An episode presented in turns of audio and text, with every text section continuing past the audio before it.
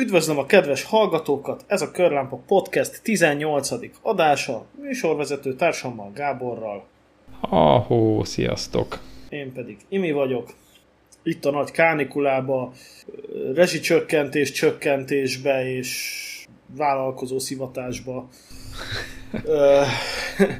autólerohadásokkal karöltve jelentkezünk. Bizony, volt minden. De most így spórolsz, hogy ventilátorozol a klíma helyett? Igen, elnézést kérek a hallgatóktól, hogy én most itt zúgok egy ventilátorral, és itt adás közben, de körülbelül hőhalált halok. Hát éppen fél 90 és 30 fok. Hát figyelj, ez a szoba itt a házunkban, ez egy ilyen nagyon eldugott kis szoba, tehát semmiféle átszellőzése nincsen. Cserébe egész délután ide süt a nap, úgyhogy tök mindegy, le van-e húzva a redőny, vagy ilyesmi. Mert bár be van hőszigetelve a ház egyébként, de ide süt a nap, akkor durván egy ilyen fél nap, egy napig még jó a klíma ideben, ha mindent lesötétítesz, utána átmelegszik a ház, és nyomja ki magából este is a meleget, tehát hogy... Hát akkor az a szauna szoba. Igen, csak... Egyébként, na a szaunára egy gondolat egyébként, hogy ugye szokták mondani, hogy rohadt egészséges a szauna. És az is, én szaunázok rendszeresen. De tudod, kinek egészséges? Kinek? Ott az északi népeknek, akik a finneknek, mert ők soha nem izzadnak, mert hiszen ott rohadt hideg van mindig, tehát nekik egészséges, hogy ugye végre egyszer, amikor beülnek a szaunába, akkor izzadnak, de mi itt megzeberedünk nyáron, érted? Na, amúgy nagyon jó a szauna, az tényleg nem csak az izzadás, ott kitágulnak az erek, jó a szívednek, minden. Szaunáztál már? Persze, hogy szaunáztam, de nekem itt a 37 fokban úgy ki van tágulva mindenem. Akkor ilyenkor most jön a jeges fürdő, hogy akkor telenyomod a kádat hideg vízzel, és akkor csum bele. Persze. Na, hát nálam ez a jeges fürdő most egy ventilátor, ami szolgáltatja ezt, csak lassúba. Legközelebb ne ventilátort, hanem vizet tölts a kádba. Jó, rendben. Kádam sincs, egyébként egy zuhanytálca van, de köszönöm a jó tanácsaidat. Egyébként most itt kérdezted adás elején, hogy állunk a házzal. Hát most pont úgy állunk, hogy hívtam egy kéményseprőt, mert a mi házunkban gázközponti fűtés van egyébként. Uh-huh. Nem most pánikból, hogy itt eltörlik a rezsicsökkentés nagy részét, hanem már amikor kinéztük ezt a házat, akkor eldöntöttük, hogy mindenképp olyat szeretnénk, ahol vegyes tüzelést is üzembe lehet helyezni, és ebben a házban van két használaton kívüli kémény, és akkor most hívtam egy kéményseprőt, hogy nézze át ezeket a kéményeket, mit lehet rákötni, mit nem lehet rákötni, mit kell vele csinálni, stb. Mert azért csak 60 éves kéményekről beszélünk. Aha. Illetve átnézi, képzeld el, a gázkazánt úgy, most ez csak úgy ő elmondta nekem nagyjából, hogy néz ki, és lehet, hogy tök rosszul mondom vissza, de elvileg van valami diagnosztikája, amit így ráhúz a gázkazán kéménye. Pont ezt mondta, hogy úgy néz ki, mint egy autódiagnosztika, ezt így ráhúzza a kéményre, és a füstből... Megírja a füsti chipset rá. Igen. És mindent ki tud olvasni, hogy milyen az égés, milyen a kerintetés, mennyi benne a CO, mit tudom én, és min kell, hogy kell állítani. Hát végén mondtam, nem hogy... kapsz zöld kártyát rá, megbukik vizsgán. Sok a CO-d. Úgyhogy mondták, hogy testvérem, nézzed át, de egyébként úgy, hogy szerintem el fognám cseszni egy fél napot. Nem is kért sokat. Bár ő is mondta, hogy katás elvé, tehát hogy amíg szeptember 1-ig, amíg tart ez a katázás, addig nyomja, aztán ennyiért, és utána meg majd ő hát, is. Hát, hogy utána mi lesz, abban ne is menjünk bele szerintem, mert nem akarunk ilyen pessimista műsort. Hát pedig túl sok optimizmus sajnos ebben a műsorban nincs, sem lesz. Ebben most nincs, meg végül is amiről fogunk beszélni, ugye, hogy megint megállt a 120-as Koda, és erről van egy sztori, végül is szerintem ennek pozitív vége lett. És... De várja, még ne ugorjunk ide. Még maradjunk ennél a rezsicsökkentés témánál, mert hogy, képzeld el, megjelent a hírhet Totálkár oldalon egy cikk arról, hogy hát most a villanyautósok is eléggé cumira vannak téve azzal, hogy itt mindenféle plusz pénzeket kell majd fizetni az autó töltésért, és hát kijött az tulajdonképpen, hogy egy villanyautót föltölteni, vagy hát járni vele drágább lesz, mint az én 20 éves dízel Alfa Romeommal. Figyelj, hidd el, hogy a dízelautók reneszánsza jön. Már most látszik, én most nagyon sűrűn nézem a használt autóhút, majd elmondom, hogy miért. de azt látom, hogy most a dízelautóknak az ára az nem olyan, mint 2 évvel ezelőtt, amikor bejött ez a dízelpara, és most meg ugye egész összekapták magukat a használt autóhon ezek a dízelautó árak.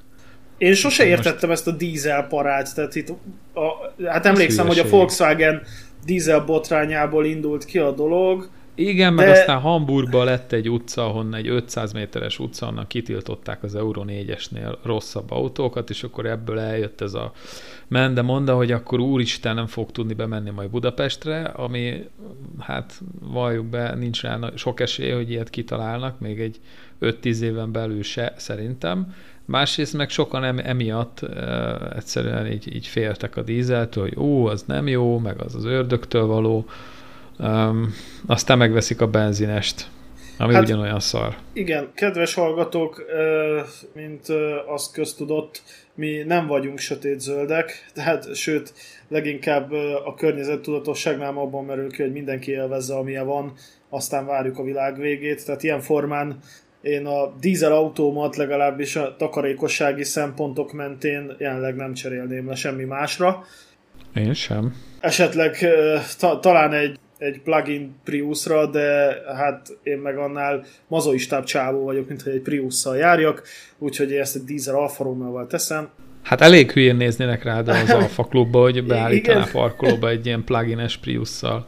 És egyébként a 160 még továbbra sem jár, mert egyébként annyira nem volt időm. Na, azt meséld el mindjárt, de még egy gondolat ehhez a témához. Na. Tudod, mi lesz itt a nagy befutó? Micsoda? Szerintem a benzingáz, és a benzingázból is az, aki otthon tölti. Hallottál már ilyet? Nekem van egy igen. Van egy ilyen ismerősöm, hogy Toyota Prius benzingázos, Jézusom. És otthon van valami töltőszelepe az ürgének, és az otthoni gázzal tölti. Tehát gyakorlatilag egy ilyen gázkutat épített be a pincébe, és otthon tölti. De bocsáss meg, nem úgy van, hogy van a CNG gáz, ami azt hiszem utólag nem beszerelhető, és azt lehet tölteni ilyen búvárpalack töltővel a hálózati gázról, vagy hát nem lehet, de megoldható. Vagy hát nem szabad, de lehet. Tudomásom szerint nagyon nagy eltérés nincs a CNG-be, meg az LPG-be. Hát, hogy az de egyik az majd... compressed, a másik meg a liquefied. Igen, de hát figyelj, teljesen mindegy, mert bizonyos nyomáson folyik a gáz, tehát 8-10 báron már folyik a gáz. Hát én úgy tudom, hogy... de most lehet, hogy neked van aztán igazad, de én úgy tudom, hogy azt hiszem -4 vagy -6 fok kell a gázcsepp folyósításához. Hát a térfogat meg a hőmérséklet összefügg, de ha te összenyomod a gázt, akkor fölmelegszik, nem lehűl. Akkor hideg, amikor kitágul, amikor kinyitod a... De akkor hogy lesz belőle folyékony? Hát úgy, hogy összenyomják. De hát azt mondtad, hogy akkor fölhevül. Fölhevül, de az független attól. A térfogata, ugye, hogyha összenyomod kisebb térfogatra, akkor megnő a nyomása, és bizonyos nyomáson elkezd folyni. Ugyanúgy, mint az öngyújtóból, ott is lötyög a gáz, de hogyha kiengeded belőle, akkor gáz lesz. Ez egyszerűen nyomás, meg térfogat. Uh-huh. Itt a hőmérséklet az csak egy, most nem megyünk bele itt a termodinamika főtételeibe, tök fölösleges, de hát végülis az autó is így működik. Most minden hallgató megtudta, hogy 2-es voltam fizikából, de visszatérve a gázüzemi autókra egyébként igen, meg bevallom férfiasan, hogy én is nézegettem a benzingázas autókat mindenféle bizarr indítatásból, de egyetlen egy bajom volt vele, hogy mindegyik lefosott kilométerkő. Tehát vagy az van, hogy olyan az autó, gázos autó, hogy nagyon kicsi motorral nagyon fapad, tehát ez a teljesen fillérbaszó, hogy azt még valaki el is gázosította, vagy valami böszme, tehát valami V6, V8, akármi, és azt gázosította, mert ott meg majomra volt pénz, banára nem, és akkor azért, és ezek mindegyiknek ki van taposva a szeme, tehát általában aki fillércsiszoló okokból gázosít, az fillércsiszoló okokból nem költ bizonyos karbantartásokra sem. Van. Tehát ezért a gázos autóból jót kifogni, az körülbelül olyan, mint benzines szuperbet megvenni. Tehát hát abban sincs sok, de egyébként lehet jó gázautót venni, úgyhogy veszel egy nagyon jó benzinest, és megcsináltatod magadnak. De én úgy tudom, hogy ott meg legalább 100 000 kilométer mire megtérül, vagy valami ilyesmi fogyasztás függvénye. Tehát, hogy akkor azt hosszú távra tervezd be, hát az autót. Az több 100 000 forint. Igen. Tehát azt hosszú távra. Hát persze, meg sok kilométerre, de hát hamar visszajön, sokat mész. Meg egyébként szerintem az hülyeség, hogy a motornak a gáz az árt. Ha az jól be van állítva, akkor nem árt a motornak a gáz. Nekünk, ezt nem állítottam. Hát csak sokan így gondolják, hogy az árt neki. Van olyan, bizonyos motorok annyira nem szeretik, bizonyos motorok jobban szeretik, de ha így a targoncákból kiindulva, amikor van mondjuk egy 500 üzemórás karbantartás, leengedik belőle az olajat, egy gázos targoncába szép aranybarna az olaj. Szóval, és pónipuki jön a gázos autóból, szóval, hogyha nagyon zöld... Pónipuki! Igen, ha nagyon környezetvédőnek, nagyon zöld akarsz lenni, akkor gázautót veszel. És minden autó, amit nem kell legyártani, tehát nem új autót veszel, azzal is véded a környezetet. Csak ez ilyen lábjegyzetben, hogy csak hogy mindig egyébként ezért... azt el igen? kell mondjam, hogy azt hiszem, hogy buszból gyártottak dízelgáz üzemű buszt. Van. Na, az még egy... Na, tehát, hogy az lenne autóba, tehát, hogy a 20 éves 4-es Golfot el lehetne... Van. Kell STD-t gázosítani. Van. Én kérlek szépen láttam egy műsorban, most nem akarok hülyeséget mondani, de lehet, hogy egy totálkáros műsor volt. Nagyon-nagyon rég, 6-7-8 éve egy A8-at, egy 3 literes TDI volt dízel gázosítva. Atyaisten. És ilyen 4 litert fogyasztott dízelből, hát meg valamennyi gázt, és akkor így a kettőből. Mert ugye ez keveri, tehát ez nem olyan, hogy akkor csak gázzal megy, hanem igen, ezt tudom, ott keverni mixeli. Kell.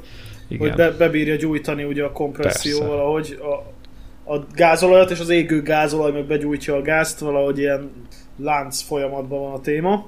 Hát vagy veszünk egy zöldséges mergát, ami mindennel elmegy. Igen, igen.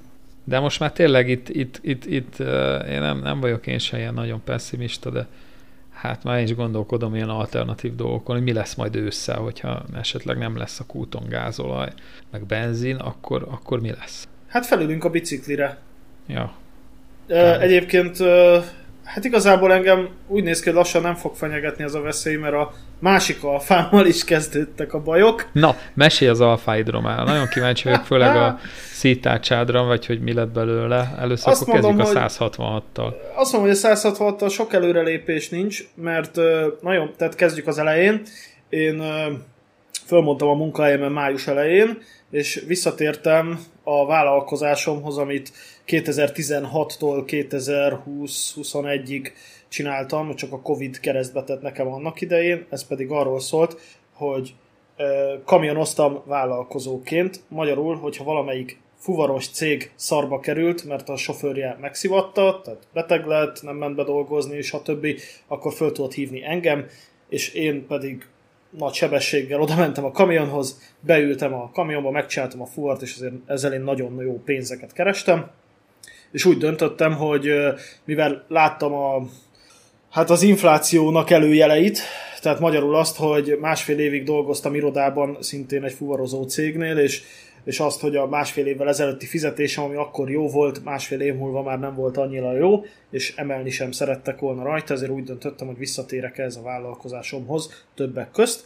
Uh-huh. És rögtön az első útra menve, illetve még előtte, pont ezért, mert arra készültem, meg hát arra tehát azért nem úgy megy, hogy csak bepattanok a kamionba, hanem azért rákészülés igényel. És a 166-ra épp azért nem volt időm. Tehát a 166, az továbbra is itt rekedt meg, hogy valószínű szétárcsa, de egész egyszerűen nem jutottam ki a műhelybe, hogy foglalkozzak vele, úgyhogy ő várja a jobb sorsra szenderülést. Hát meg azért hozzá kell tenni, hogy a házat is újítod, szóval, hogy csak így megvédjelek, hogy most miért nem csinálod. Igen. Na, és hát ilyen formán a GTV, mint hobbiautó lépett elő első számú autóvá. Na, és az is megállt? Hát képzeld el, nem állt meg, hanem azzal a következő történt, ami hát vagy az autóra nézve, vagy rám nézve gáz. Tulajdonképpen kiszakadt a vezetőülés a picsába, tehát így tudnék fogalmazni. Tehát, vagy nekem kéne jobban kinéznem, mint egy telibeszart búváruha, vagy az Alfa Romeo-nak kéne elgondolkodni, hogy jobban kell rögzíteni egy ülést. Eltört a sín. Nem, képzeld el, hogy ilyen zsigulis megoldással kemény 4 csavar fogja oda az ülést a padlólemezhez, és a sínt.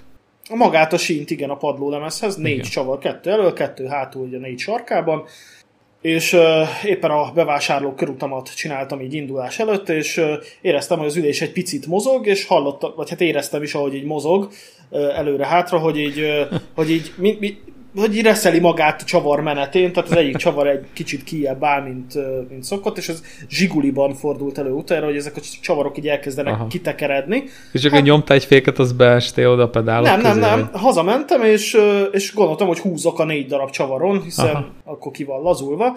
És úgy furcsáltam is, hogy nagyon nem tudtam rajta húzni, tehát mit tudom én, egy ilyen 1/8 kört mindegyiken körülbelül, de nem az volt, hogy félig ki van tekeredve a helyéről, hát mondom, jól van. És másnap, amikor már mentem volna fuvarba, tehát már sietnem kellett reggel és stb., akkor így nyomtam egy gázt, és így recses azzal a lendülettel, így hátra, az ülés az így hátra dőlt, vagy nem is tudom, hogy mondjam, tehát az, hogy konkrétan a bal első csavar kiszakadt a picsába a kaszniból, tehát a padló lemezből kitépte magát az a menetes persely, amiben a csavar be van tekerve, úgyhogy azóta egy ruhástáska támasztja ki hátulról ezt az ülést, addig is, de hát figyelj, ott volt fejvakarás, hogy na most ezt, hogy a francba oldom meg. De ezzel mit fogsz csinálni? Szóval ez hát lakatos, majd visszaegeszti. Jézus Isten. Nem tudom egyébként. Ezt hogy gondolták? Hát nekem van egy tippem, az, hogy ez az autó, ez egyszer már még az olasz tulajdonosának kapott egy jó nagy pofont, pont a bal oldalat, tehát ezt valahogy így megkínálták a szalagkorláttal, vagy nem tudom, mert egész egyszerűen látszik, hogy a bal oldala az már be volt egyszer darálva. Aha. Tehát a motorháztetőn látszik picit a javítás, a lökhárítón belülről látszik, hogy 800 darabból van összehegesztve, de profi módon, tehát kívülről meg nem mondod. Illetve az ajtón is látszik, hogyha leveszed az ajtókárpitot, akkor ilyen bontós feliratok vannak az ajtó belsején, tehát ez egy bontott ajtó. És szerintem akkor kiszakadt ez az ülés, és valami, szerintem az csak valami ilyen keményebb kötésű ragasztóval visszaragasztották, aztán így az adta meg most magát. Úgyhogy talán nem vagyok még veszve, és még nem kell azonnal diétáznom, de azért érzem, hogy kellene. Úgyhogy, hát ez jó sztori.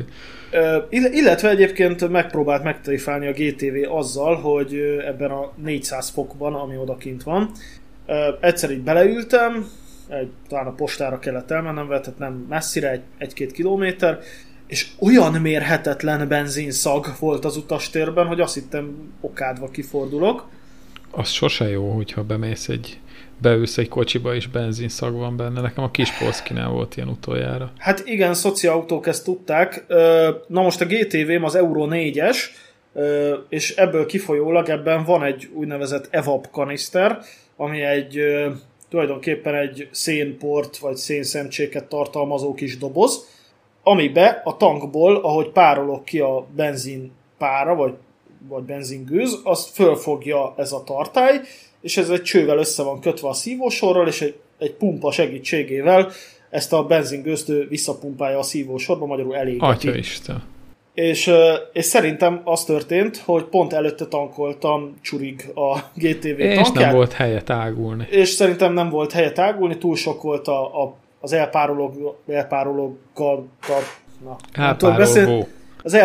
benzin, így van, és valószínűleg nem fért el ebben a tartályban, és így az illesztéseinél szépen kinyomta magát, úgyhogy, mert azóta se jött elő egyébként, tehát most meg kicsit kevesebb van a tankban, és ugyanúgy 600 fok van odakint, és hallom egyébként, mert hallani, amikor működteti ezt a kis szelepet, ami pumpálja ebből a benzingőzt előre a szívósorba a rendszer, és működik, tehát igazából szerintem ez egy egyszeri alkalom volt. Úgyhogy a GTV azon túl, hogy az ülése kicsit ingatag jelenleg, egyébként kiváló. Nem szabad telitankolni.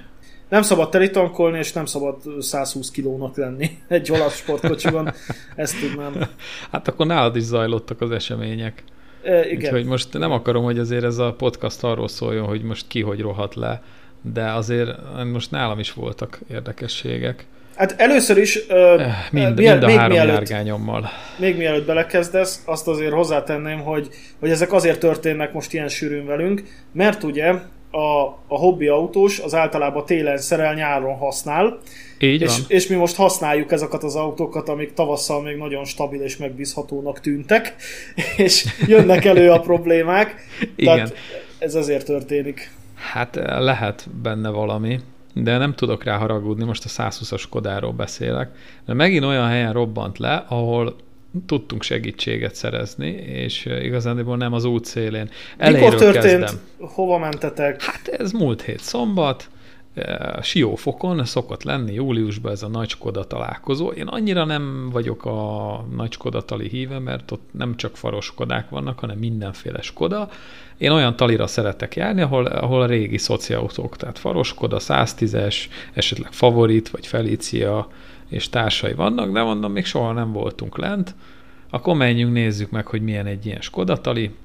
Beültünk reggel, Anna kiporszívózta az elejét, Taposónál, és lecsattogtunk vele Siófokra, ilyen 90-100-as tempóba. Gyönyörűen ment, nagyon szépen zümmögött, beálltunk vele a fűre, oda többi Skoda közé, végignéztük az autókat, volt felvonulás. Felvonulni én nem szeretek, mert mit csinál egy Skoda felvonuláson? Felforr. Tehát ez úgy néz ki, hogy összeállunk ilyen konvojba, és 20-25-tel végig dudáljuk a várost. Na most azért faros Skoda nem arra van. Hogy a Skoda az nem bírja ezt a nem. Nyeztetést. Nem, úgyhogy én nem szeretem. Egyszer voltunk Cegléden felvonulni, amúgy buli, meg tök jó, csak mindig azt nézed, hogy hol van a vízhőfok, és az annyira nem az igazi, mert ugye hengerfejes lesz, vagy átég a tömítés, vagy nem tudom, és elmondom, most nem vonulunk föl. Elment a felvonulás, és akkor az volt a terv, hogy átmegyünk Szabadisóstóra, ott van egy szabadstrand, és akkor csobbanunk egyet a Balcsiba, meg Anna betol egy lángost, megiszik egy sört, és akkor így egy tök jó kis nap, és aztán este hazacsattogunk a Skodába. Tehát ez volt a terv. És akkor miután elviharzott az összes 120-as, hát azt már észrevettük, hogy a földön olajpöttyök vannak, ahol jöttünk be, de néztem, hogy az olajcsík az nem oda vezet, ahol én parkolok, hanem tovább. Hát mondom, jó, valamelyik Skodriból dől az olaj, ez teljesen normális és Skoda Tallinn.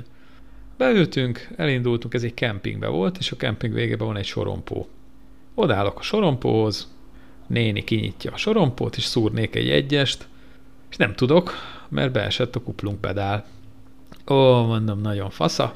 Akkor a kuplung munkahenger, emlékszel, már 2 adásba kibeszéltük, hogy igen, második vagy nem is tudom, harmadik kuplung munkahenger van benne. Hát mondom, nagyon jó, akkor ez is eldurrant. És akkor visszatoltuk az árnyékba a kocsit, intettem a néninek, hogy hát most mégsem megyünk ki a kempingből, műszaki okok miatt, és benéztem, gyorsan leszettem a hátul az ülést, és ott van egy ilyen kis ablak, ahol látod a váltót, meg a kuplung munkahengert. Nézem, a munkahenger tökéletes, viszont a tömlő, ami rávezet, az ki van hasadva konkrétan, és az autó alatt áll a fékfolyadék. Mondom, nagyon jó, ilyet soha sehol nem fog tudni szerezni. Fölhívtuk a Bárdi autót, nincsen. Várjál, tehát a rémálmaimban se jöjjön elő, hogy nekem kuplung munkahengert kell cserélni, a halál faszán valahol azt egy autós találkozón. És az lett is volna kuplung munkahenger, de nem az ment tönkre, hanem a tömlő, ez a gumitömlő, ami összeköti a munkahengert alul a fékcsővel. Vagy hát kuplungcső, de fékcső, értem. De az, annak nem voltak előjelei, hogy repedezett, meg nem tudom. Nem, ez egy tök jó kis tömlő volt, hát öreg tömlő, mert azt nem cseréltem, megmondom őszintén. Volt egy gondolatom, hogy kicserélem, de olyan jól nézett ki, hogy puha is volt, nem volt meg kikeményedve, és semmilyen előjele nem volt, egyszer csak elfosta magát a Hollandernél, ahol csatlakozik, tehát ott a leggyengébb ponton. De teljesen kihasadt, tehát 200 bár van benne, amikor rányomsz a kuplungra, úgyhogy itt nem lehet szikszalagozni, meg nem tudom benzincsővel kipótolni, meg nem is tudod, mert Hollander van rajta, nem tudod összerakni a fényfékcsővel. És akkor Anna nagyon képbe volt, rögtön papírokra kiírta a szélvédőre, hogy SOS alsó kuplung munkahenger gumitömlőt keresünk, és ott mindenkinek mutogatta, én kiírtam a Skodás csoportba, úgyhogy hát igazándiból odajöttek páran segíteni, de senkinél nem volt ilyen tömlő. Munkahenger lett volna, tömlő nem. És akkor hát fölnyitottam a csomagtartót, képzeld el, hogy egy 10-es, meg egy 17-es kulcs volt nálam, és a kuplung munkahengernél a tömlő levételéhez pont ez a 2 kell, a 10-es, meg a 17-es kulcs, és körülbelül egy órás munkával ki tudtam vakarni belőle a tömlőt. Hát azért alul nem volt egyszerű leszedni, még a felső része az könnyen lejött, de azért, hogy kiszedtem. És akkor hát így álltam a tömlővel, hogy akkor most hogyan tovább, hogy tréler, vagy nem tudom, vártunk a csodára. Annak közben eltűnt, És akkor eltett egy ilyen 5-10 perc, egyszer csak jön egy sráccal, egy Opel Omegával, meg vontatókötéllel, hogy na, szerzett donorautót. Hát mondom, ilyen nincs. És akkor odavontattak a donorautóhoz, hát tényleg ott volt egy ugyanilyen piros Skoda, egy romá, rohadt, one more roundos. Tehát csak azért hozták, hogy menjenek vele még egy kört ott a azt neked tették ott félre. És akkor nagyon rendesek voltak, mert hát mondtam a srácnak, hogy figyelj, most ha ebből kiszedjük, akkor ezzel nem nagyon fogtok itt jönni-menni, mert nem lesz kuplung. Aztán mondja, hogy semmi baj, mert nem hogy kuplung, de fék sincs. Ömlött belőle a fékfolyadék, rányomott a srác a fékpedára, és elől ott a munkaengeni fröcsögött belőle. Hát mondtam neki, hogy ha nincsen féked, akkor kuplungod sincs.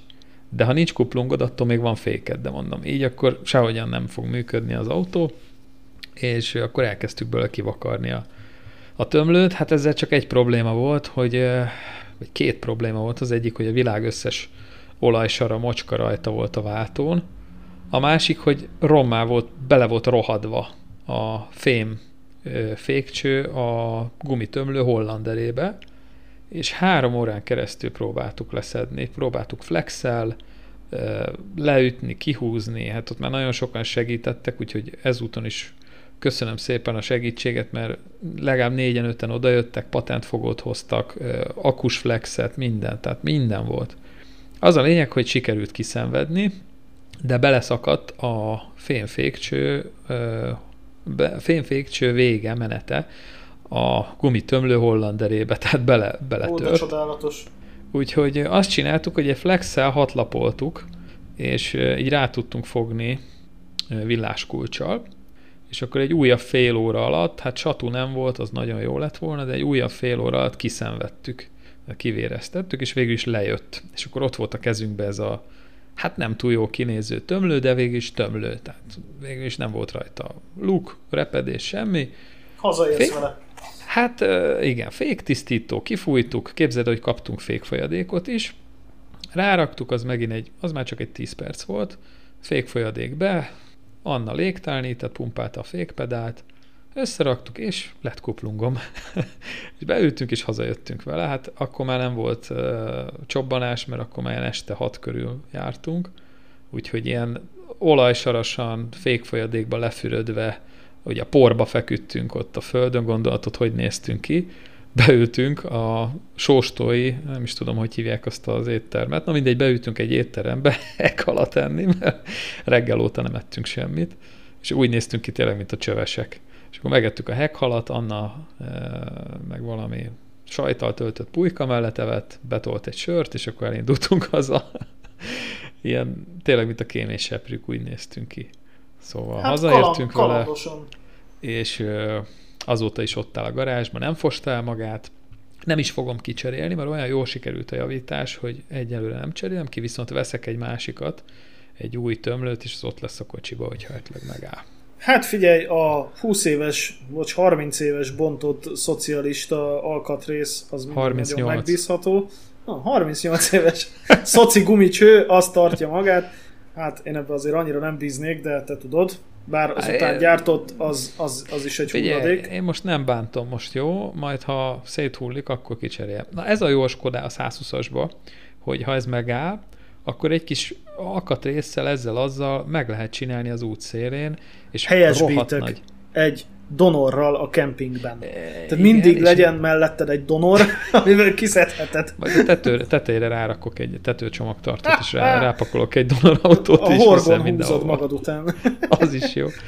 De figyelj, milyen jó fej volt a Skoda, mert lerobbanhatott volna a 7-es úton valahol, 40 fokba, lerobbanhatott volna, nem tudom, este valahol a sötétbe. Igazándiból mindenhogy nagyon nagy szopás, és addig elvitt, tehát Skoda talig elvitt a kempingbe, és ott azt mondta, hogy jó gyerekek, akkor eddig bírtam, és most összefosom magam. Ugye nagyon rendes volt, ezért igazándiból hálás vagyok rá. Igen, lelkük van, hidd el, minden autónak lelke van, ennek a 120-asnak főleg. És hát még egy dolog, hogy az Octavia az továbbra sem javult meg, úgyhogy melegbe megáll, ugyanúgy. Kicseréltem a komfortmodult, nem változott semmi, azóta volt megint autóvillamosságok is, ő visszaadta. Nem tud vele mit kezdeni, nem tudom, tanástalan vagyok. És ott az nem olyan, hogy kicserélsz egy kuplung munkahenger tömlőt, és működik, azzal nem tudsz mit csinálni. Az megáll, az akkor ott áll, ameddig ő úgy nem gondolja, hogy most már beindul. Úgyhogy a két személyautómból egyik se volt üzembiztos, az Octavia továbbra se, úgyhogy 3 hétig motorra jártam, és még ezt elmesélem, mert a motorral is volt valami. Ez az új motorod, amit most vettél? Igen, nagyon jó, nagyon pöpec, nagyon jó fogyaszt, mindene tökéletesen működik. Beleraktam 3 hét alatt 2600-2700 kilométert. Szóval voltam vele Ausztriába is, ott még Ausztriába is kirándultunk vele. Nagyon jó, imádom. Viszont melegszik. Van benne egy utólag beépített hőmérő, és az fölmegy ilyen 100, azt hiszem ilyen 105 volt talán a legnagyobb, amit mutatott. És fórumban csitítgattak, hogy jó az úgy, meg ne foglalkozzak vele, de azért csak basztott. Ezt még én sem láttanám. Nem szeretem, hogy így mész vele nyugisan, és akkor ilyen elég csúnya értékeket mutat, és a hűtő, a vízhűtője, meg langyos. Tehát... Na, ez már baj. Igen, volt egy sanda gyanúm, hogy csak a kis vízkör kering. Tehát termosztát. És termosztát, és képzeld el, hogy olyan jó helyen van a termosztát, legfölül van, hogy úgy ki tudtam cserélni a termosztátot, ezúton is csókoltatom a Honda mérnökeit, hogy 1 gram hűtőfolyadék nem folyt ki belőle, egy csepp se. Legfölül van, leszeded, nagyon kultúrált, kivettem a termosztátot, visszaraktam a fedelét, és azóta 80 fokon áll a vízhőfok. De várjál, tehát nem tettél bele egy másik termosztátot? Fogok, csak 25 000 forint. És gondoltam, mielőtt azért veszek egy másikat, megnézem, hogy egyáltalán ezzel volt-e a gond. Azért most így anyagilag olyan jól nem állok, hogy csak így 25 000-et így bespájzoljak magamnak termosztátként a garázsba. Titkos tipp, multicégnél dolgozol, ezentúl euróban kérd a pénzedet, és tulajdonképpen minden hét egy fizu emelés, hiszen hát olyan kiváló a magyar fizetőeszköz, hogy hát minden héten egy 10 forintot romlik az euróval. Na persze, de hogy számolják ki? Ugye úgy számolnák ki, hogy a forintomat váltják euróra. Tehát hát nem először nem jársz jól, de aztán. Hát ki tudja, mi lesz itt még, mert lehet, hogy lesz 500 forint is az euró. Hát figyelj, ha csak abból indulok ki, hogy a fabriket, mint tüzelőanyag, gyakorlatilag egy raklap, ami 1 tonna, körül van 900 kiló, az fél évvel ezelőtt volt ilyen 90 000 forint környéke, és most 140. És azt mondták azon a tüzértelepen, ahol kérdeztem, hogy inkább most rendeld meg, mert nyugodjál meg, fogunk rajta emelni, mert van már kereslet. Szédületes, nem tudom, mi lesz itt. De tényleg, szóval hát, ez már... A világ összes pénze nem elég. Igen, és egyébként mi nem csináljuk rosszul, ugyanis a használt autók nagyon jól tartják az árukat, főleg az olyan kuriózumok, ami neked meg nekem van. A motor is nagyon jól tartja az árát, és annyira szar a forint, hogy szerintem nem hülyeség, hát nem autót venni, de ha van autód, akkor nem eladni. Ugyanis ahogy romlik a forint, meg hát látod, most nincs új autó se nagyon, használt autóknak is megy föl az áruk. Hallod, ilyen 2002-3-as autókat 1,5-2 milliókért adnak.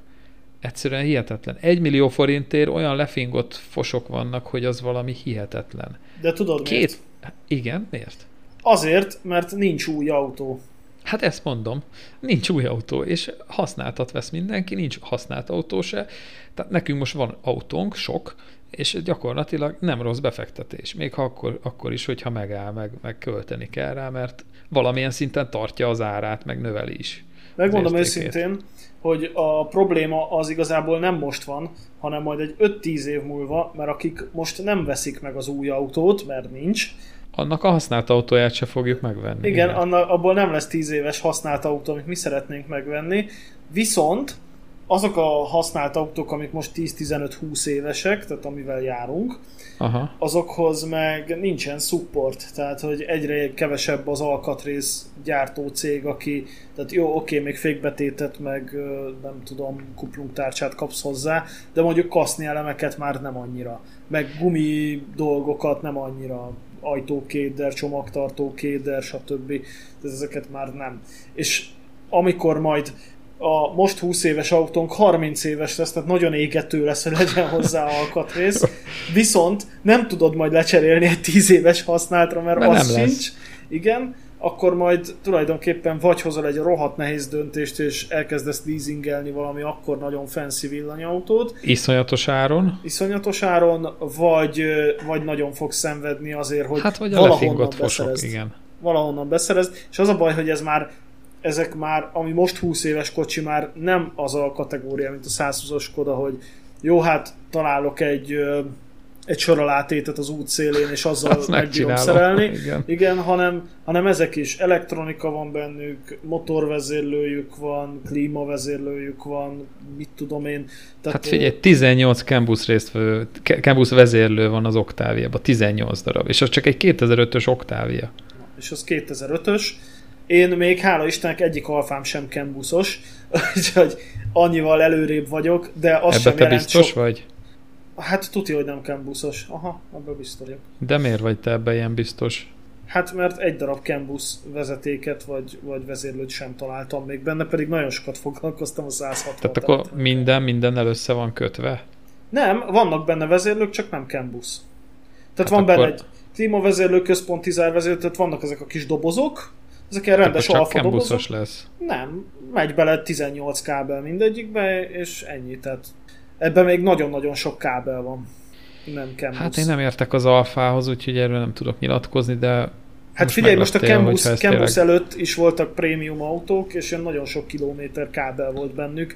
Tehát gondolj el egy V140-es Bálnát a 90-es évek elejéről, nem volt hát Campus. Dehogy ne lett volna. Hát pont a Merci meg a Bosch fejlesztette ki 1986-ban pont ezért, hogy ne legyen ennyi kábel. Jó, tehát akkor ez a 80-as éveknek a terméke. De ha mondjuk mondasz egy Jaguárt. Na, hogy valami igazán szopás. Igen, az tényleg szop, az borzasztó. És az se Campusos. Tehát, hogy meg lehetett valósítani, tehát na, a következő volt az evolúció, voltak az extrák az autóban, először mechanikusan, tehát például volt Volvo olyan klímával, ami még nem elektronikus vezérlésű volt, hanem ilyen mechanikus csappantyúi voltak. Aha. Tehát annyit tudtál, hogy igen, tehát azt valóban egy relé kapcsolgatta, hogy van klíma vagy nincs, tehát on-off az volt, de hogy ő éppen hova küldi, vagy mennyit küld, azt ő ilyen abszolút mechanikusan állította. Akkor jött az, hogy vezérlővel meg nagyon sok kábellel, ami az én 166-os alfám például, tehát ott már elektronikusan vezérelt, de még nem Campusos, és a Cambust pedig pont arra fejlesztették ki, hogy ezt a nagyon-nagyon sok és rengeteg kábelt kiváltsák az autóból, ugye egy csavartérpár van, és az annyit tud, hogy egy csavartérpáron megy, tehát két kábelen megy a villany is, meg az adat is. Még a régi autókon ott ment egy pozitív, egy negatív, meg még annyi kábel, ahány féle vezérlése volt a nyomorultnak. Tehát mondjuk... Persze, mert a szenzorokból meg mindenhonnan jönnek a jelek, és az minden igen. Össze volt kötve mindennel. Ugye a Cambusosnál gyakorlatilag két kábel van, a Can High meg a Can Low, ezen megy az adatkommunikáció, hát azért van olyan Cambus részről, aminek van külön tápellátása, nem azon megy a delej, de egyébként igen hasonló. Szóval egyszerűbb is lett a kocsi, meg bonyolultabb is, de visszatérve ide az autóárakra, meg az új autó, használt autó fenntartási kérdésekre, hát most én is gondolkodom rajta, hogy mit csinálják az Octaviával, mert nekem egy üzembiztos kocsi kell, és most már ez is az a kategória, ahol én mondjuk nem upgrade-elnék egy újabbra, hanem ha eladnám, akkor egy régebbit vennék. Tehát várja. Ja, mit? Igen, add elő. Mondjuk egy 4-es Golfot, vagy valami annak a legójára épült, vagy Toledókat is néztem mindent, de ez az Octavia, megmondom őszintén, kicsit csalódtam ebbe az egész Octavia, a Skodába tulajdonképpen, mert ez tényleg egy olyan elektromos hiba, amit úgy nem tud senki megoldani, meg én is már teljesen feladtam, belefáradtam. Ezt teljesen megértem, viszont emlékezzél vissza, hogy amikor megvettétek az én Seatomat, már az időszak is az volt, hogy olyan autó már pedig nem volt sehol, mint az enyém. Tehát ezek mind lefosott kilométerkövek. Hát jó, tiédben is volt 400 000 kilométer. Hát ezt de nagyon szép állapotban. Én nem tudtam. Nem tudtuk, nagyon szép állapotban volt rajta pár javítani való, de hát ott, de ilyet nem találsz. Tehát csak rommá törött, csatacsipszes, ahogy te szoktál fogalmazni. Még akkor még egy-két éve, még csak-csak, most már semmi nincs, semmi. Tehát, hogyha nem jártál a használt autóhún egy ideje, akkor ajánlom, hogy nézz föl, mert nincs semmi. Olyan... Gábor, ez most mélyen sért, tehát ne haragudj, belőlem, mint autóbuszba kinézett. Nem neked mondtam, a hallgató. Hogy én nem járok. Ja, értem, az egész már. Tehát, hogy ez szédületes. Egyszerűen nincs kocsi, külföldön se nagyon, itthon sincs, ami van az, tehát ami már kikerül oda, az már, annak már valami baja van, mert ami jó, az elmegy így haveroknak, meg családon belül, vagy ha esetleg van olyan, hogy kikerül, és másnap már nincs fönn, mert elvicik. Szóval... Hát figyelj, mert most senki, tehát akinek van egy megbízható, de öreg vasa, az azért nem adja el, mert oké, hogy most fönn vannak az árak, de mit veszel helyette? Tehát mindenki abban van, mint te, aki autót cserélne, hogy igazából, és bevallom őszintén, hogy szerintem ez régen sem volt másképp, de ezt már elmeséltem itt az adásban, hogy én azért nem adtam el nagyon sokáig a Seatot, pedig el akartam, mert annyira jó volt a Seat, hogy nem találtam olyan állapotú fiatalabb autót. Uh-huh. Tehát a 10 évvel fiatalabb autók kétszer olyan szarok voltak, és nem érte meg lecserélni. Tehát, és ez most csak hatványozódott azzal, hogy nincs új autó, tehát aki nem bír beleülni új autóba, az mind használja tovább, tehát az nem cseréli le 5 évesen, hanem lecseréli 10 évesen. Jó, megismeri az utca végén a szerelőt, mert most már kikerül a márkaszerviznek a bűvköréből, tehát hogy oké. Figyelj, a szerelők azok most már egyre jobban tele lesznek munkával, most is tele vannak. Most szerintem is. Jó szerelőnél most már, hát ez lesz a kincs, az autószerelő, meg amit te is csinálsz, az alkatrész utángyártás, és be kéne szerezni ilyen nagyon drága és nagyon nagy 3D nyomtatókat, amik fémet is, vagy karosszérielemet is tudnak nyomtatni, hát mondjuk az ilyen 5-600 millió forint. De kéne, igen, de jó lenne, ha találnék egyet így lomizás közben. Hát azt hiszem, abból megélnél elég rendesen, tehát veterán autókra nyomtatnák karosszériaelemeket és társai. Hát figyelj, őszintén, hogyha értenék és szeretnék nagyon-nagyon sokat dolgozni mocskosan, akkor valószínű karosszéria lakatos lennék, és akkor én itt 0,75-ös lemezből egy, nem tudom, egy ilyen hengerelném ki a kasznélemeket. Veterán az igazi, aki kézzel csinálja. És amúgy szerintem nagyon szép munka a kaszn is. Most nem az útszéli tákolós Józsira gondolok, aki púrhabban kifújja a küszöböt. Hát még nem is az, de figyelj, már jó lakatosok is, akik értettek hozzá, azok sem szeretnek melózni. Tehát én ismerek jó lakatost, és azt mondta, hogy figyelj, én igazából csak csavarozok. Nagyon max egy kicsit kalapálgatok, de ilyen rongyát törtető már nem, mert az nem pénz. Tudod, de... egy meghúzott lökhárító, egy meghúzott sárvéd, ez gyorsan pak, lecsavarja, utángyártaton teker kettőt a fogóval, hogy stimmeljen, főcsavarja, viszi a fényezőhöz, egy nap alatt kész, vagy max 2. De az nem lakatos. Tudod ki a lakatos? Aki mondjuk az 1973-as Bogárnak a sárvédőjévét ott hajlítgatja. Jó, van, és próbálgatja föl. Van kb. 5 darab ilyen ember az országban, aki ilyet csinál. Igen, Németországban, a magyar, hát, aki már rég kiment, és havi 5000 euróért dolgozik valami menő cégnél, és veterán autókat restaurál. Na igen, tehát azért mondom, hogy ez a fajta lakatos már nincs. És egyébként... De én ezt szívesen csinálnám amúgy. Hát Gábor, előtted a pálya, mindenki örülne, mindenki, tehát az is, aki ügyfeled lenne, mert szerintem tódulna, még ha szarlakatos leszel, akkor is tódul hozzád a munka. Figyelj, én, ha úgy csinálnám, ha lakatos lennék, én biztos, hogy kitanulnám rendesen, tehát elmennék mesteremberekhez, és én nagyon kevés munkát vállalnék, de én nagyon sokáig elbaszakodnék vele, tehát elpepecselnék, és nem a szétrohadt Ringót lakatolnám, hanem valami veterán autóhoz valami nagyon... Értem, és akkor a meghajlás a kapuban az egy kötelező köszönési elem lenne, amikor hozzád érkezik valaki. Hát figyelj, a szakembereké a jövő. Szerintem. Ez így van. Aki jól dolgozik, jó szakember, szereti a munkáját, azért a jövő. Hát az mindent megtehet, rengeteg pénzt keres. Most már nem az van, hogy jaj, kisfiam, nem menjél szakmunkásnak, vagy szakközépbe.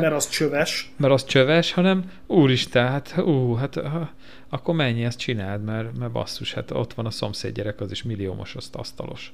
Igen. Hát akkor elmondanám neked meg a kedves hallgatóknak, hogy én sem azért kamionozok, mert annyira élvezem. Tehát nekem például a kamionozás az egy kényszerpálya volt 10 évvel ezelőtt, de én mellette például egyetemre járok most is, még egy fél éven van hátra a képzésből, amit éppen csinálok, de azért kamionozok egyébként, mert egyrészt irdatlan lóvét meg lehet vele keresni, másrészt pedig nem egy nehéz munka nekem. Tehát úgy, hogy én beszélek nyelveket, mit tudom én, megtanultam a pótot tolni, kibírom azt a pár napot, amit a kamionban nyilván el kell tölteni a maga igénytelen viszonyaival nyilván, de egész egyszerűen ennyi pénzt én normális polgári állásra, úgyhogy bejárok egy munkahelyre dolgozni, nem lehet megkeresni. Tehát ha te nem vagy topvezető, nem tudom mi, te nem bírsz 1 milliót hazatalicskázni egy hónapba fizetésből. Sehogy. Nagyon nem. És egyébként most én kérek elnézést, tehát nem sírni akarok itt, mert nyilván sokkal kevesebb pénzből is élnek emberek Magyarországon. De azért most például itt van egy mondjuk azt egy gazdasági válság a nyakunkon, vagy már benne is vagyunk. Hát abban már benne vagyunk. Tehát én azt érzem, hogy ennyi pénz az nagyjából arra lesz elég télen, tehát én mondtam már a páromnak, hogy lehet, hogy eljutunk odáig, hogy keresek egy nagy talicska pénzt, és azt betoljuk mindet fűtésre. És majd amit te keresel, abból pedig majd kaját veszünk, és semmi extra. Hát tehát, lehet, hogy ez lesz. El fogunk jutni idáig, akkor mi van? Érted? És az oké, hogy még mi valahogy megoldjuk ennyi pénzből, de aki most, mit tudom én, ketten hazatalicskáznak 400 000 forintot, és gyerekük van, azok majd mi a fenét csinálnak? Hát, ez jó kérdés.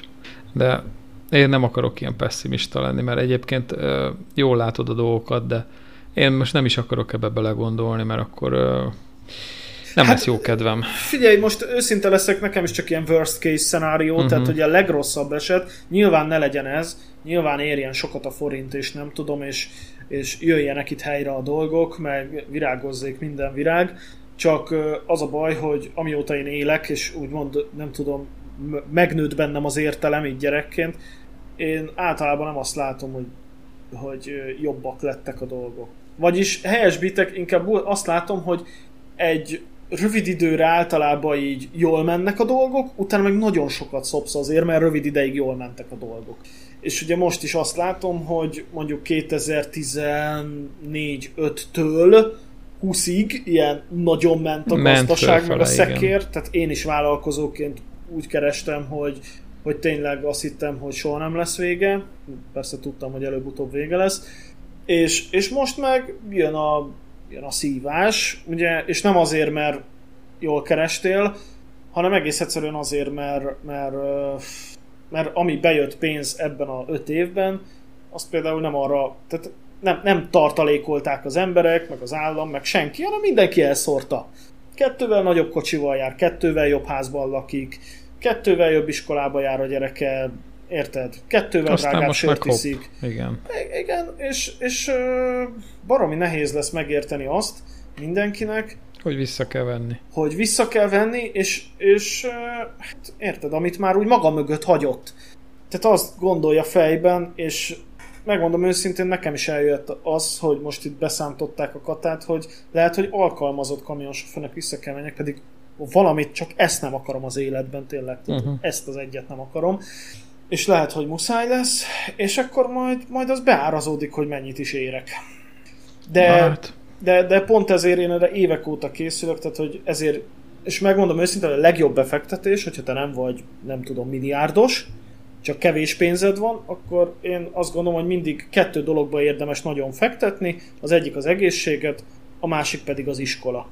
És ezt nagyon jól látod. És én befektettem a pénzemet, mert elvégeztem, akkor épp jó ötletnek tűnt, meg tetszett, elvégeztem egy munkavédelmi technikusi képzést, meg egy tűzvédelmi előadóit, most pedig úgy döntöttem, ezt a munkavédelmi vonalat tovább viszem, és most pedig munkavédelmi szakmérnöknek képzem magam a BM-en, és még egy fél éven van hátra.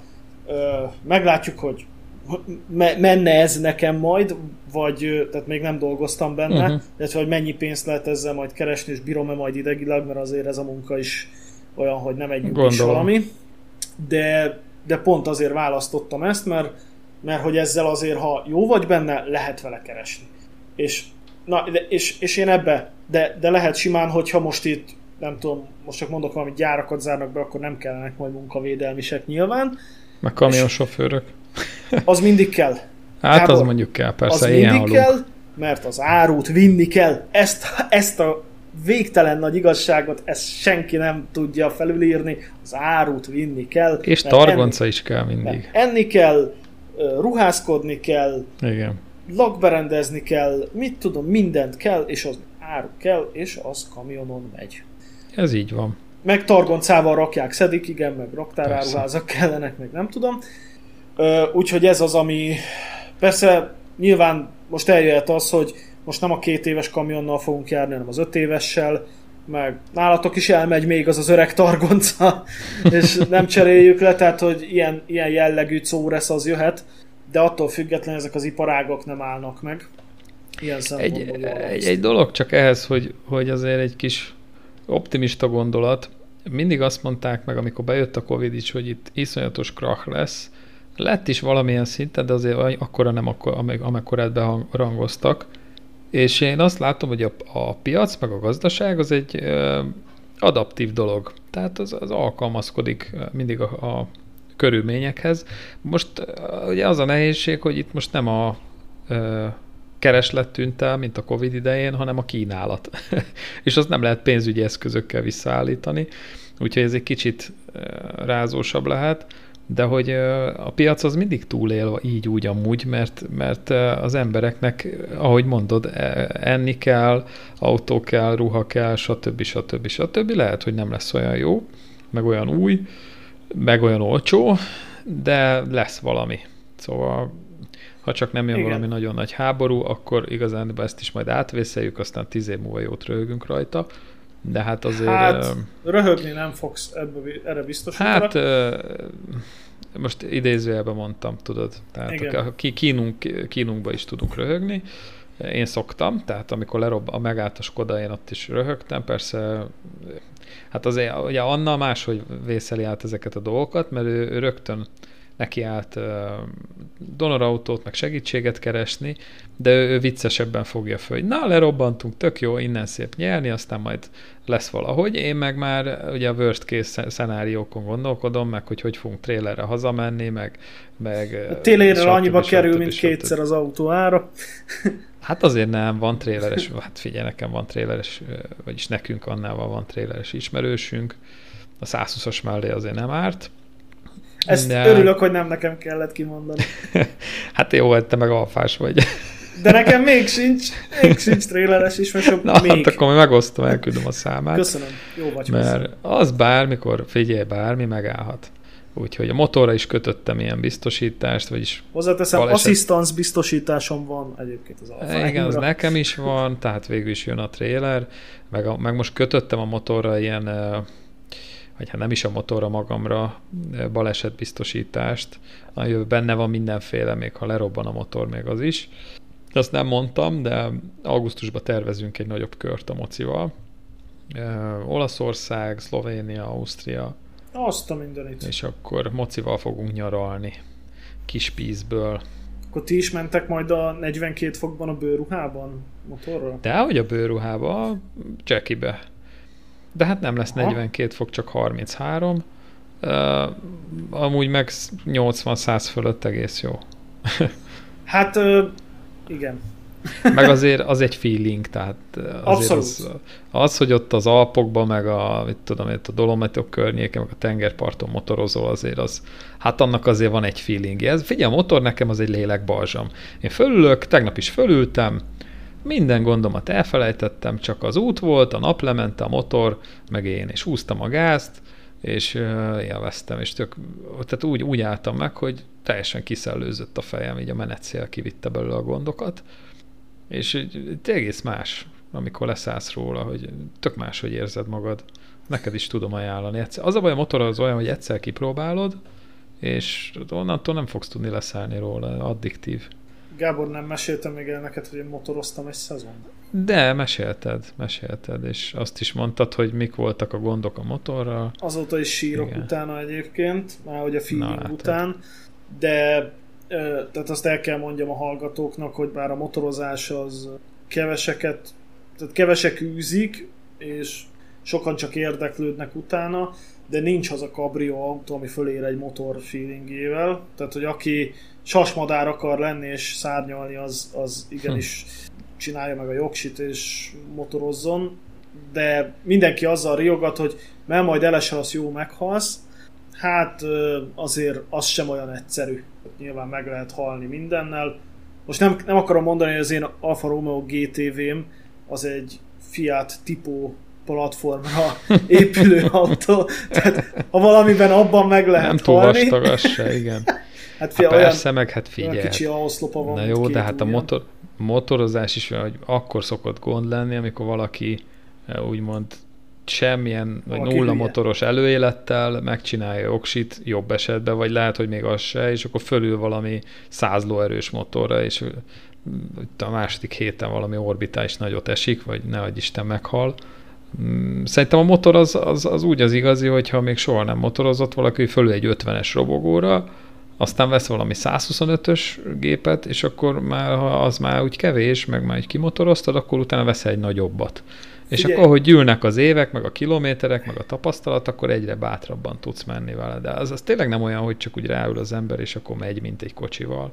Hát azért igen, tehát hogy ezt, amikor még én motoroztam, ez még úgy hangzott, hogy az a vérbeli motoros, aki 12 évesen már a Fater Simpsonján veretett, és 14 évesen azt megkapta, és akkor mit tudom én, 16-7 évesen kapott egy 125-ös valamit, és azt hajtotta 18 éves koráig, és akkor szépen így fölépítette, tudod, hogy hát mire megvett a nagyját. Na igen, de tényleg az, hogy valaki itt 30 évesen befizet az ára, mert az a valami, és akkor megcsinálja, oké, és akkor megvesz egy GSX-er 1000-est. 750-est, vagy 750-est. Igen, és akkor csutkára tekerem neki 250-nel a pályán, tehát hogy azzal úgy meg lehet halni. Hát elég könnyen. Elég könnyen. És azért, tehát hogy a motor az azért még mindig az a kategória, mint hogyha egy köszörű kövön ülnél, ami kibaszott erős. Tehát, hogy azért, mit tudom én... Hát jön a kanyar. Ha nincs tapasztalatod, meg nem csak a kanyar, jön egy kátyú, jön egy ilyen aszfalt süllyedés, érted, amit nem veszel észre időbe. Tehát úgy megbírja dobni a motort. Persze, de hát a legtöbb baj a kanyarodásnál van, hogy nem jó méred fel az ívet, nem jó helyre rakod magad. Nem tapad a gumi. Azt hiszed, hogy olyan, mint az autó, hogy elkezd beszűkülni az ív, és akkor autó nem mit csinálsz, egy kicsit jobban ráhúzod, elengeded a gázt, aztán az úgy összeszedi magát, max egy kicsit keni az elejét. Hát motorra nem, motorra beszűkült az ív, akkor te mész egyenesen, azt jön a platósifa, az keresztül megy rajtad, vagy nekimész a fának. Szóval a motorral nagyon-nagyon észnél kell lenni, hogy jól belőd a sebességet, ne vállald túl magad, beláthatatlan kanyarba, ha bemész. Ugye autóval mi van? Ott is csotkafék, ABS, megállsz. Motorral, kanyaríbben nem nagyon tudsz akkorát fékezni, vagy kimegy alólad, vagy lecsúszol az ívről, vagy belemész, mert nem tudsz megállni. Tehát egyébként... vagy kanyarodsz, vagy fékezel. Nagyon a kettőt motorral nem lehet. El kell mondjam, hogy szemezek titkon egy elektromos motorral. Hűha. Mégpedig egy szuperszokó TC100, azt hiszem ez a neve. De az ilyen robogó. Hát nem, az egy... Motor. Mondjuk egy ilyen...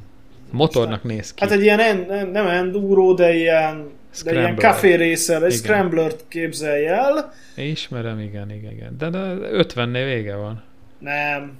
Hát van olyan, hát van a kisebbik, a sima TC, azt hiszem az ilyen 80 a vége, aha, csutkagázon, és akkor van a TC 100, azzal már bírsz menni ilyen 100-110-et. és nyilván a hatótáv meg kontrasebesség, tehát mindig ez a kérdés, hogy vagy gyorsan mész, vagy messzire, de mit tudom én, tehát annak ellenére, hogy én mennyire nem élnék egy elektromos autót, tehát oké, most nyilván kipróbálnám, nyomnék egy kövéret egy Teslának, de egy reptéren, ne legyen baj, aha. De max ennyi, tehát hogy én úgy nem vágyom arra, hogy egy elektromos autót birtokoljak, de ugyanakkor rohadtul vágyok egy ilyen elektromos motorra, hogy úgy tudod, megvan egy picit a motoros fény, tehát nagy túrákra nyilván ezek teljesen alkalmatlanok. De arra, abszolút. Hogy itt elrohangálok a városba, szomszédvárosba, tehát nekem amikor megvolt a motorom, igaz, akkor voltam 18 éves, akkor nagy részt itt a lakóhelyem plusz egy város vagy falu távolságokra jártam. Uh-huh. Tehát 20-30 kilométerek. Hát arra jó. Na, és csak nekem arra drága. Kéne. Hát ilyen 1,6 millió volt, amikor utoljára néztem. Igen, és... Újan, én kipróbálnám. Nem vennék olyat, de kipróbálnám, hogy milyen. Igen, az a bajom, hogy én azért nem mentem el kipróbálni, egyrészt mert nincs rá jogsim. Arra kell az A1, azt hiszem. Aha. Tehát az már rendszámos. Igen. És a másik meg az, hogyha kipróbálnám, az a baj, akkor venném. Tehát akkor rám tudná dumálni a hitelt a csávó, és nem akarok. Tehát az csak úgy működne, hogy valószínű valamelyik autómat eladnám, akkor helyette, tehát lenne egy járós kocsi. Na, hát ez nagyon fájna a szíved bármelyikért is.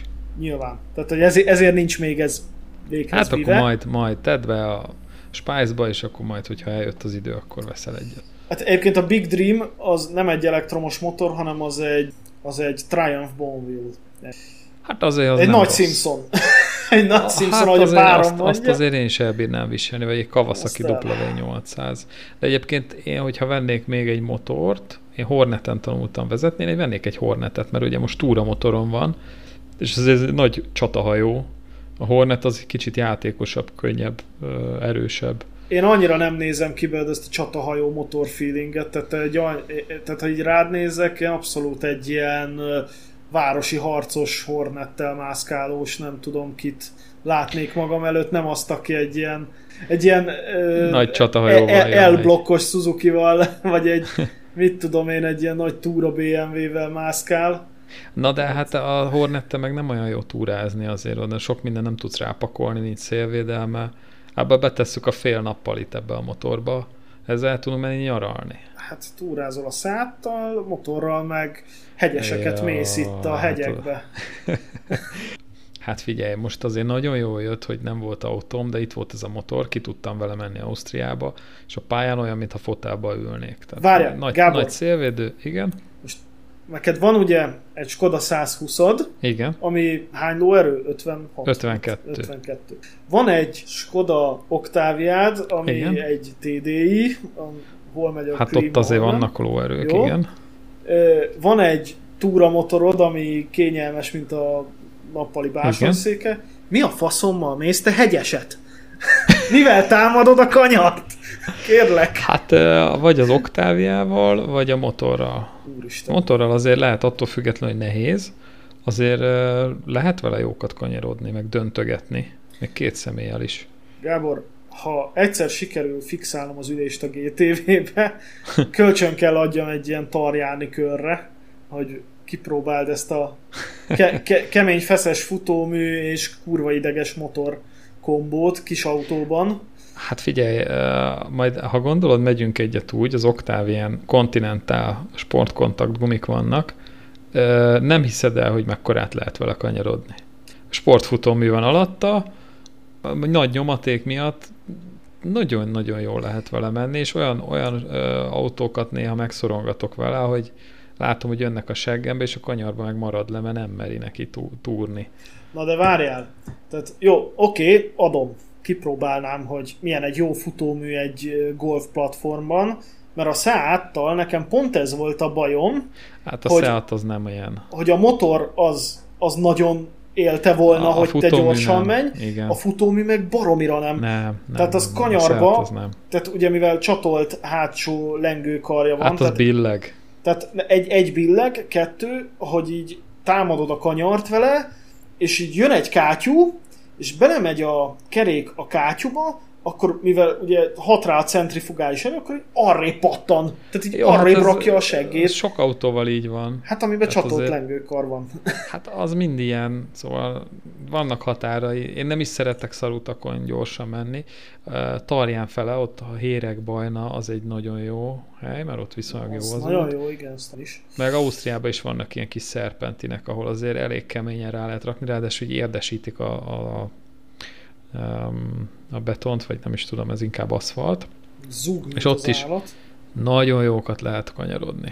Ott is hagyod a guminak a felét, de tapad. Megmondom az őszintét, hogy én nagyon nem bántam meg, hogy a GTV-re annak idején, amikor megvettem, akkor a felújításnál megvettem rá az ATE féktárcsát és betétet, mert tényleg a GTV-vel azzal nem lehet normálisan menni. Tehát, hogy azzal meglátsz egy kanyart, és vérszemet kapsz. Tehát azzal nem úgy gyorsan menni jó. Tehát megy simán 2-10 gázpedálból, tehát még szakadék sem kell hozzá. Ez 2000-es benzines, tehát az még nemrég még az egy nagyon jó motornak számított. Uh-huh. Viszont annyira jó futóműve van, tehát, és ugye egy sportkocsi, az futóműből megy, nem motorból. Ez bizony, ez így van.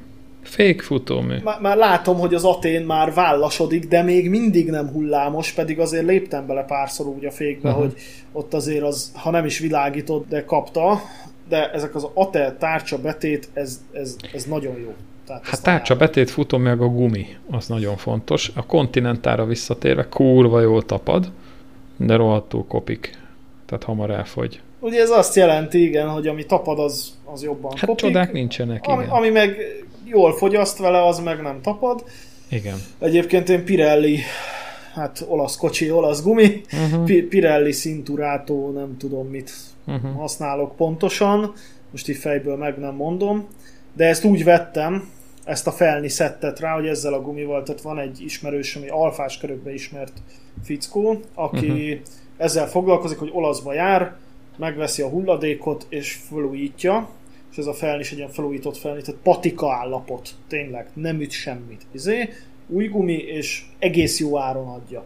Tehát nem nagyon jó áron, de egész jó áron, és ezzel a jó gumival így megvettem tőle a szettet, így fölcuppantottam az autóra, és azóta az van rajta, ja, és hibátlan, tényleg. Tehát, hogy jó gumi, jó futómű, jó fék, ez a titkos. Ennyi.